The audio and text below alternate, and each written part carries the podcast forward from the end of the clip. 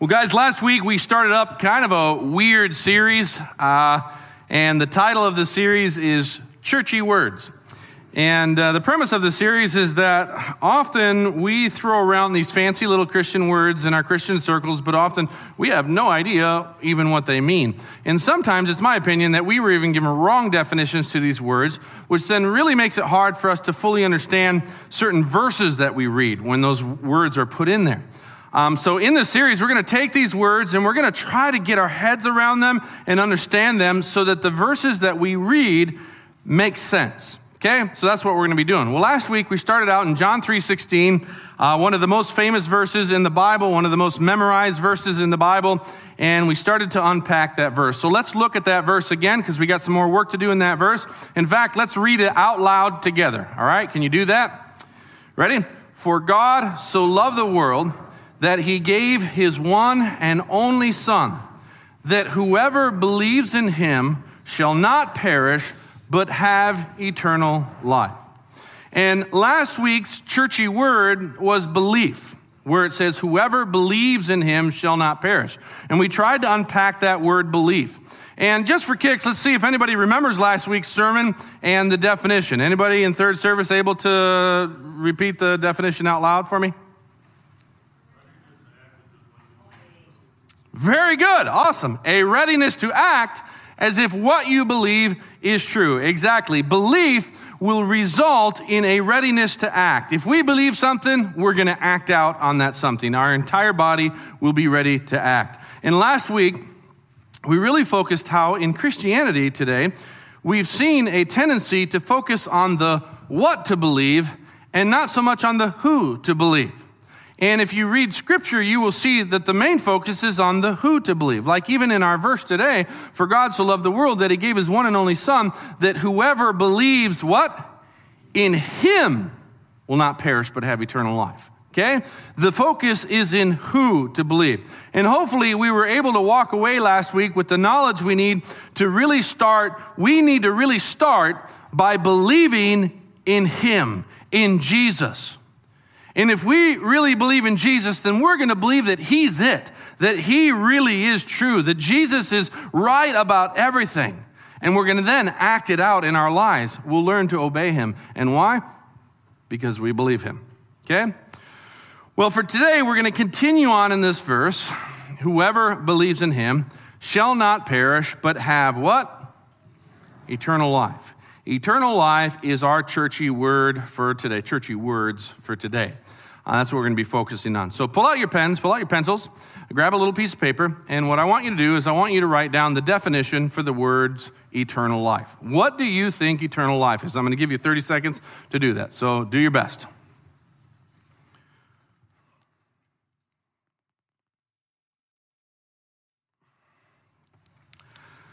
Kind of like these little 30 second breaks. Can drink some water, scratch my nose, check my zipper. All right, everybody done? Okay, let's get after this. Eternal life, what is it? Well, before we get into what is it, let's see what it is not, okay? Let me show you what most Christians across the world today would say eternal life is, okay? Most people would say that eternal life is heaven.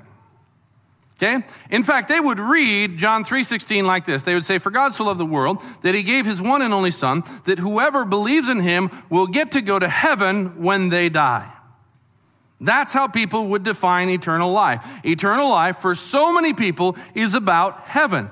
But I want to very clearly and very seriously say that eternal life is not heaven. Okay? It actually is so much more than heaven. It is something that is so very precious, and so many people don't even know it's being offered to us. Okay? Let me show you. And rather than me just giving you a definition for eternal life, I'm going to read you a verse because in that verse is the definition for eternal life. In fact, it is the one time where Jesus very clearly and flatly defines something for us. Okay? I want you to turn in your Bible to John 17.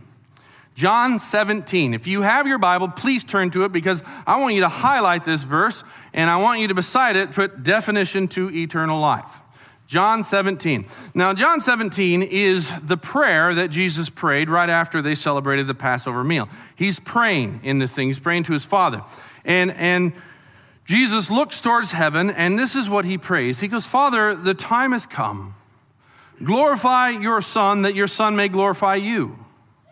For you granted him authority over all people, that he might give eternal life to all those you have given him. Now, this is eternal life, that they may know you, the only true God and Jesus Christ, whom you have sent. Now, I want you to study that verse, read it over again in your mind, and I want you to out loud tell me what is eternal life? Knowing God. Guys, eternal life is knowing God. Now, I really didn't intend to do this, but just in that definition, we're going to have to define another churchy word. Because the word know in the Bible has a very important meaning that if we don't understand it, we aren't going to truly grasp eternal life. So we got to unpack that. Knowing God, guys, does not mean just knowing about God or about some things He has done. No, to know God means to have an interactive relationship with Him. It's kind of like that verse in Luke where Gabriel shows up to Mary. And he tells Mary, he says, Mary, you are gonna, you're gonna become pregnant and you're gonna give birth to the Son of God, and his name will be Jesus. And Mary tells Gabriel this. She, she says this to him. She says, How shall this be, seeing I know not a man? Now, is Mary saying there, is she saying, How's this even gonna happen? I don't even know a man. I've never met a man in my life. I mean, I live in this convent with it's just all women. I've never met a man before. How is this going to happen? Is that what Mary's saying? No, she's saying, I have, how is this going to happen? Because I've never been in the proper interactive relationship with a man that would make me pregnant. So, how's this happen? Guys, knowing is interactive relationship. It's kind of like this. Let's say that I, uh, I go to, I hear that Aaron Rodgers is throwing this big party at his house, and, and so I show up at his house and I knock on the door, and they're like, uh, Yeah, what do you need? I'm like, I'm here for the party. And they're like, Okay, well, who are you? I said, Well, dude, I, I know Aaron Rodgers. I'm like, You do? I'm like, Yeah, he's the quarterback of the Green Bay Packers. I'm like, I can even quote all the stats for the 2015 2016 season. I mean, I know Aaron. Now, tell me, if I were to do that at the party, would they let me in? No, why not? Besides the fact that I'm a Bear fan, why, why would they not? because I don't know Aaron. Exactly. I just know about him and I know some things he's done. In fact, I might even believe those things he's done, but I don't know him. Knowing Aaron would mean that I was in an interactive relationship with him. And if I was in an interactive relationship with Aaron, and, and I show up at the door, when the door opened, Aaron goes, Hey, Luke, yeah, come on in, bud. Yeah, hey guys, this is Luke Dye for Oconomowoc, the good looking pastor I've been telling you about. He's, he's here. Knowing God is being in an interactive relationship with God. And it's not just knowing things about Him, it's not just knowing and even maybe believing things He did it's knowing Him. Being in an interactive, conversational relationship with Him. And guys, when we're in that, we know God. And God knows us. Guys, eternal life is not heaven. John 3:16 is not telling us that if we believe in Jesus, we get to go to heaven when we die. Now that might be included in the deal, but that's not what eternal life is all about. It's so much more than that. It's us knowing God and God knowing us, having a relationship with Him. That's what eternal life is. And trust me, guys, knowing God and Him knowing us is a big, big deal. I'm going to show, I'm going to read you a verse right now. It's a very sobering verse, but it's going to tell us the importance of why we need to know God. And when we read this, it's going to put everything together, hopefully, for us. Matthew 7 22, it says, This is Jesus speaking. He says, Many on that day will, many will say to me on that day, Lord, Lord, did we not prophesy in your name? And in your name drive out demons and perform many miracles? then I will tell them plainly, what will he say? I never knew you. Away from me, you evildoers. I want you to notice that verse. Notice it says many. Many on that day. Many on that final day of judgment. There's going to be many people that can come to Jesus and say, Well, what about this? What about this? We, we did this in your name. We performed miracles in your name. We, we did all this good stuff. We did it in your name. And I'm not sure if you're seeing this or not, but this sounds like pretty religious people. They're doing some pretty religious things. But Jesus very plainly is going to tell them something. And what is he going to say? I never knew you. I don't know you. I never had a relationship with you. Guys, eternal life is knowing God and God knowing us. These religious people might have done a lot of good things, but they didn't know God. And God didn't know them. So, yeah, this verse is a very sobering verse. Many on that day are going to come to Jesus and they're probably going to say, I went to church my whole life, Jesus. I, I was a Sunday school teacher, I was a pastor, I was a missionary. I, I can give all the right answers to the right questions. And Jesus will look at them and say, I'm sorry, I never knew you. I don't know you. I've never had a relationship with you. And why? Because that person never believed in Jesus. They might have believed in a lot of things. They might have believed in the what, but they never believed in the who. For God so loved the world that he sent his one and only Son, that whoever believes in him shall not perish, but have eternal life. You know, it's kind of interesting. Last week I was talking about how when I grew up, we were taught that when we were in a conversation with someone who wasn't a believer, to kind of initiate kind of a spiritual conversation, we were to ask the question hey, if, you know, if, if you were to die tonight and stand before God in heaven, and if He were to ask you, hey, why should I even let you into heaven? How would you answer? And then we were taught, you know, how to give them all the right answers to the right questions. And you can listen to last week's sermon if you don't know what I'm talking about. But when you really think about it, that question is kind of ridiculous if you look at Scripture. Because think about it if I were to die tonight and I went to the gates of heaven and God were standing there and He goes, Why should I let you into heaven? What does that already tell you? he doesn't know me. Exactly. If God's have, having to ask me, why should I let you into heaven? There's kind of a problem there. Okay? It kind of shows that right there, he doesn't know me. And if he doesn't know me, that's a real problem. I can have all the right answers. I can know the Bible inside and out, but it doesn't matter. I don't know him and he doesn't know me.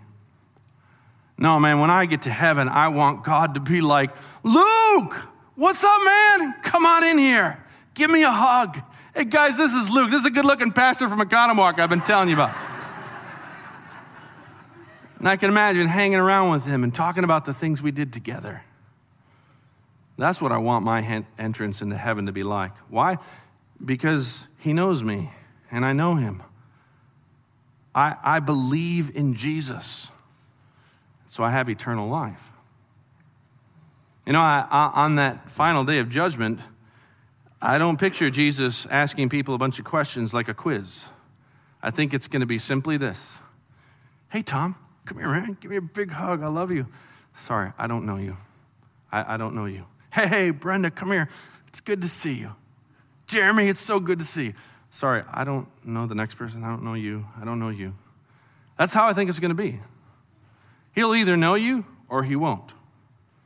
Now, if you're a thinking person, a person who takes these things seriously, what you should be asking yourself right now is, well, how do I know that I know him? And how do I know that he knows me? That's really what we should all be asking ourselves. It's a really good question. And you know, Scripture is very clear on that answer. It, it doesn't leave us wondering. It gives us a very direct answer. Let me show you in 1 John chapter 2 says this we, we know that we have come to know him if we obey his commands. The man who says, I know him, but does not do what he commands is a liar, and the truth is not in him. But if anyone obeys his word, God's love is truly made complete in him. This is how we know we are in him. Whoever claims to live in him must walk as Jesus did. Now, I, I know this verse kind of riles us up. It gets us, makes us feel pretty uncomfortable. But let's look at it closely. And first of all, let me ask you this question How can we know that we have come to know him? Look at that verse. How can we know? If we obey his commands. Now, before you get all upset about that, remember that's exactly what belief is. If we believe in Jesus, then we're going to have a readiness to act as if Jesus were true and right about everything. In other words, because we believe in Jesus, we're going to learn to obey Jesus. Belief will always result in obedience to Jesus. In fact, listen to me here. It is a mental impossibility to say, I believe in Jesus, and then choose to not obey him. Can't do it. And that's what this verse is saying. It's saying, listen, if you believe him, you're going to obey him. And if you obey him, then you'll have eternal life. You'll know him, and he'll know you. So, how do you know if you know God or not? Well, are you obeying him? Verse 5 says, Anyone who obeys his word, God's love is truly made complete in him. This is how we know we are in him. Obedience to Jesus is proof of our having an interactive relationship with him. Now, it's not how much we know about the Bible. It is not whether we went to seminary or not. It is not the position we hold in some religious organization. It isn't how much we go to church. It isn't how fancy we sound when we pray. It isn't any of that. It's obedience to Jesus. Are you obeying Jesus? You know, Jesus often said to the people who were following him, He says, You know, why do you call me Lord, Lord, and then don't do what I say? Why do you do that? Obedience to Jesus is proof of our having an interactive relationship with Him. It's proof that we believe in Him. Does that make sense? Everybody follow me? Now, the next question I will always get in regards to this is Luke, are you saying then that we need to be fully obeying Jesus before we can have eternal life? In other words, do I have to obey everything he says before I can say I know him? And the answer to that is an obvious no. Because when a person puts his trust in Jesus, when he truly believes in Jesus, let me tell you, sometimes that person can be pretty raw.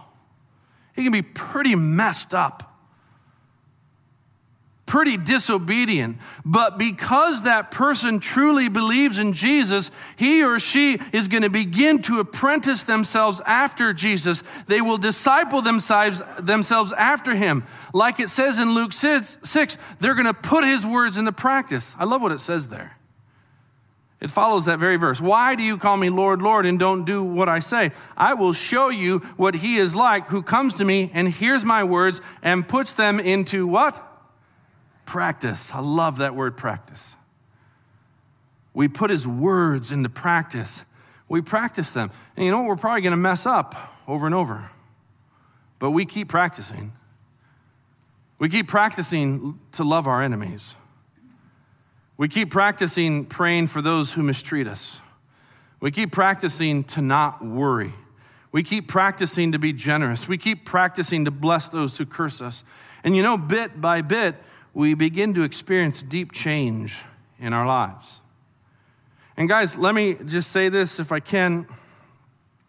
Change, change in our lives doesn't come through inspiration or more information. Again, I mean, don't get me wrong, those are good things. Inspiration's great and information's great, but they're not the things that are going to produce change in our life. You can hear the most inspirational sermon where you're just like, oh, that's so awesome. You could go to the most informational Bible study where you go, whoa, I just, I got to take that all in. Trust me, I, I know they won't change you. I've been to some pretty inspirational sermons and I, have been to some pretty informational Bible studies, but those things didn't change me. I'll tell you where change comes from, and, and I really want you to get this. I want you to just take this and embrace it. True change comes when you engage in your relationship with Jesus. That's where change comes from. And you might ask, well, how do I do that? Well, it's like any relationship. You said, Jesus, I, I believe in you. And you know, Jesus, you tell me, you say in your word that I'm not to look lustfully after a woman. Okay? Well, I'm going to be honest here. Everything in the world tells me just the opposite. And everything in the world makes it so much easier to do that. And I'm going to be honest with you, Jesus seems like everything inside me wants to. But Jesus, I believe you. And I believe you're right about everything. And if you say that I'm not to look at a woman lustfully, then I'm going to practice to not do that. But I don't know how. So, Jesus, I need you to teach me. I need you to show me how. Show me what disciplines I need to incorporate in my life to make this a reality. You're my rabbi, you're my teacher, I'm your student, I'm your disciple. And I want to do this together with you to where I don't lust after women anymore, but I love them the way that you love them. That's how we engage in a relationship with Jesus, an interactive, conversational relationship with Jesus. And in doing so, guys, we grow we begin to produce fruit. We begin to experience the love of God in our lives more and more, and we're able to love others the way that He loved us. And we begin to obey Jesus more and more and more and more. We begin to experience this eternal kind of life, this life where God and I do it together. Not sure if you know this or not, but that really is the life we were created for. Amen? It's a supernatural kind of life. We can't do it humanly. And it's a life that we humans were intended to live. And it's a life that can only be lived with God working with us and through us. But it's a beautiful, amazing kind of life. And why? So we're being invited into that kind of life. That's why Jesus came so that we could believe him and experience that eternal life. And guys, we need to experience we need to understand that to experience this kind of life is the greatest invitation that mankind has ever been offered. Period. Let me, let me kind of explain it like this if I can. Maybe this will help us understand it better. But here is a plant. Now tell me, is this plant alive? Barely, it looks. but it, it's alive, okay? This plant has life. It's, it's living kind of in, in, accordance to the humidity in this room, and in accordance to the temperature in, in this room. This plant has a life. It's alive, okay? But let's say that I brought a puppy up onto this stage, and I couldn't get a puppy, so I'll just use a picture here. But let's say that I had a puppy up here, and I threw a little ball down the aisle, and what would that puppy do? It would chase after the, the ball and it'd want to play with the ball. What would the plant do? Nothing. Why? Because the plant has a life, but not that kind of life. The plant is dead to the realm of play. It's alive, but it doesn't have that kind of life. Now, let's say that Jarius and Chris are up here and you guys are doing flashcards together. Not sure why, but you're bored with the sermon, so you're doing flashcards. And Jarius holds up four times four is what? And Chris goes, 16. What would the puppy do? Would the puppy go, wow, I'll be darned, 16? No. You don't want to know why? Because the puppy is dead to the realm of mathematics. It does have a life, but not that kind of life. And so, guys, I, I need you to hear me here. I need you to kind of uh, pay attention, look me in the eye. When Jesus says, Obey me, come with me in this direction. I know you're going in that direction, but I want you to come with me in this direction. Follow me. Stop doing things your way and do things my way. When Jesus does that, that is not Jesus just trying to get you to do religious things. That is not Jesus trying to get you to do good works. That is not Jesus being mean spirited. It's this. It's Jesus doing this, and I need for you to listen to me here. It's Jesus saying, guys, listen, you're living a mere plant kind of life. You're living a mere puppy kind of life. And Jesus is inviting you to put that kind of life to death and to live out humanity the way God intended humanity to be. Amen? To be free from these sub kind of lives. And you know what the crazy thing is? Is that this is the only lives we've ever known. And so we hang on to them and we grip them. We're like, no, I don't want to let go of this life. But Jesus is saying, let go. Let go of the wandering that is attached to this kind of life. Let go of the unbelief that's attached to this kind of life. And place your confidence in me. Believe in me. Take a risk. Venture out on the fact that if you let go of what you've always known, you will pick up on something that is not only superior, but you will be human as the way God intended you to be human. And you will be living into what he intended. Because, guys, Jesus has so much of a better life waiting for us an eternal kind of life, an eternal, interactive, conversational relationship kind of life with the God of this universe. Amen? And I want you to know this is the greatest invitation that mankind has ever been invited to. We have to see the treasure of it. It is the greatest treasure ever. So much so we should just be willing to say, I throw all this, I throw this plant life away and I want that. I'm tired of doing it my way. I want that eternal kind of life. That's what Jesus is asking us for. That's what he's inviting us into. And I want to encourage us man, let's accept the invitation. Amen. Let me pray for you. Heavenly Father, I thank you so much for Jesus. I thank you that he came to this earth so that we could believe him and we could learn from him and he could be our rabbi, we could be a student, so that we could experience eternal life life of knowing you and you knowing us. And God, I pray that for every person in this room. May we be willing to get rid of our plant kind of life and our puppy kind of life and engage in this eternal kind of life. The life that we were created for. I pray this in the name of Jesus. Amen. Guys, I love you so very, very, very much. Have an awesome week, and we'll see you next Sunday.